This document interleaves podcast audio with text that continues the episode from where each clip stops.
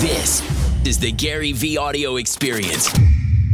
Well, people have been getting their money because the amount of stuff being bought on e-commerce last week is ludicrous as as stimulus checks have hit. And I'm so fucking angry. Fuck, man. Eh, like literally people get their $1200 check or more and they fucking spend it immediately. Fuck. It's almost like we like I just all my e-commerce friends are like, we're exploding this week, and I'm like, what the fuck? Literally hundreds of them, and I'm like, holy shit, people are actually taking their stimulus check and buying dumb fucking shit. So in this environment now, where basically, you know, purchasing power has decreased so significantly, um, people are scared as well.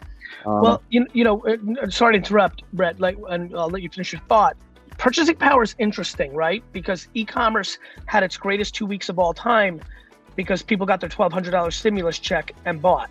America, even during the Great Depression, when it was buying makeup, or during the Great Recession, where tons of luxury brands were built, you know, don't ever underestimate that we live in the most capitalistic, consumer-centric, you know, society that has ever been built.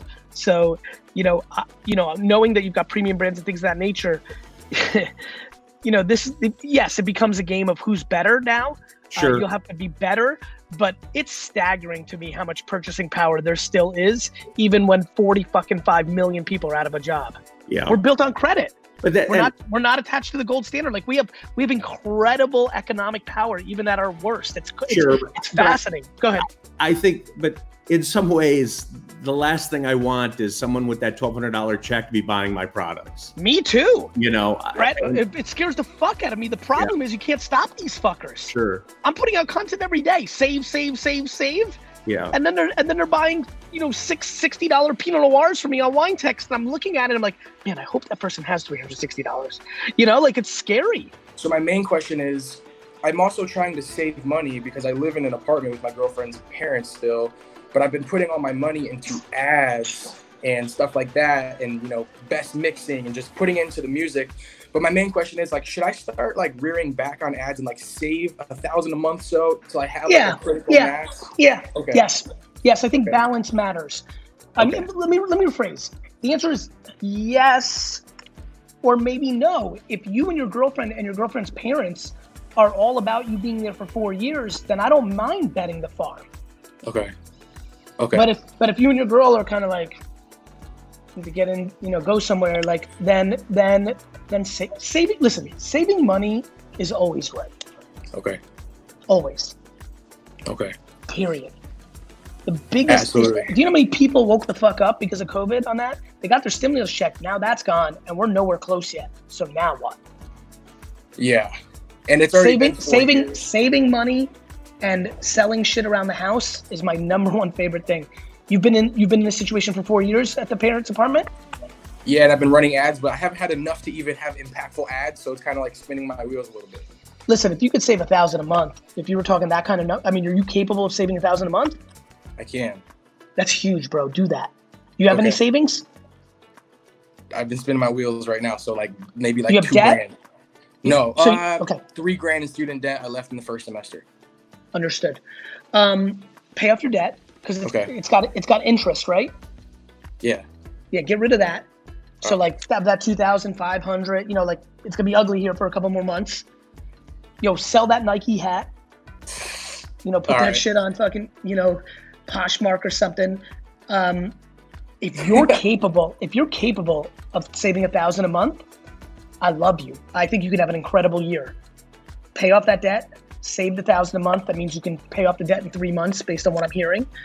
In three months, you're out of debt. Four months, you're out of debt. Maybe nine months because you want to keep a little bit of money for like. But and fucking save, bro.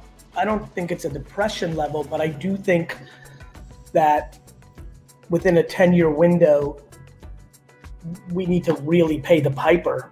And we're just printing money, and people are getting checks to take care of themselves that are out of jobs and they're going out and buying CDs. Not really, just like CDs. Like, they're just buying things. This is a very consumer world. People don't like saving. Um, and so the fundamentals are not exciting.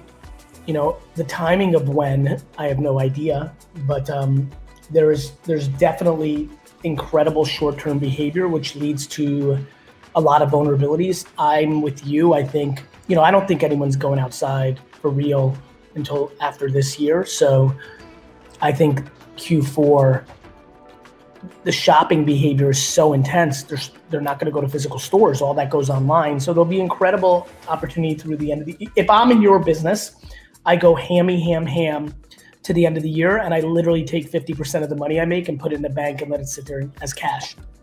Yep, safety net. Mm-hmm. That's literally what I would do. I would if I made two hundred thousand dollars in sales, I would take a hundred, put it in the bank, and with that hundred, I would continue to buy things, run my business, blah blah blah. That's what I would do. Yeah, and, and- there's, there's a million factors. The election's a huge factor. Um, you know, there's just you know every day anything could happen. I mean, there could be a new pandemic. I mean, you know, so you know, I, I think saving money needs to be thought through, but like navigating through good or bad times just takes execution and mentality. Like whether it comes or goes or disappears or doesn't disappear, it's kind of irrelevant. That is completely out of our control. I'm, I am quick to react to what's happening, but I can't predict. I don't predict. I don't know. I don't see future. I definitely know that when the government disproportionately gives out quadrillions of dollars, and then the humans in society, instead of saving it or doing smart things with it, go and buy materialistic things. And then when we get out of it, people can't get jobs and those checks are not going to be there. That's a problem. Like, my number one hope from this is that people learn how to fucking save. What are you going to do? Like, what's my tip? What do you mean? What my what's my tip? My tip is you should have been fucking listening because right now people are scared to spend money. Yep. What are you gonna beg? What are you gonna lower your rates? Like what? like this is there's consequences. in Yeah. life. and the consequence of you not listening to me and buying dumb shit and overextending yourself and now having nothing to fall back on is you're gonna be in trouble. Your fucking BMW is gonna be repossessed, motherfucker. All right, episode's over. Please leave a review and subscribe up on Apple. It would mean a lot, a lot, a lot, a lot to me. Thank you very much. Hey podcast, Joe from Team Gary here. Today's highlighted review is Great Show by Lawrence Coletti. I really enjoyed the latest episode, Being a True Entrepreneur. Love the honesty and the insights. Thanks, Gary. Thanks to Lawrence Coletti. Keep those reviews coming. We could highlight yours next.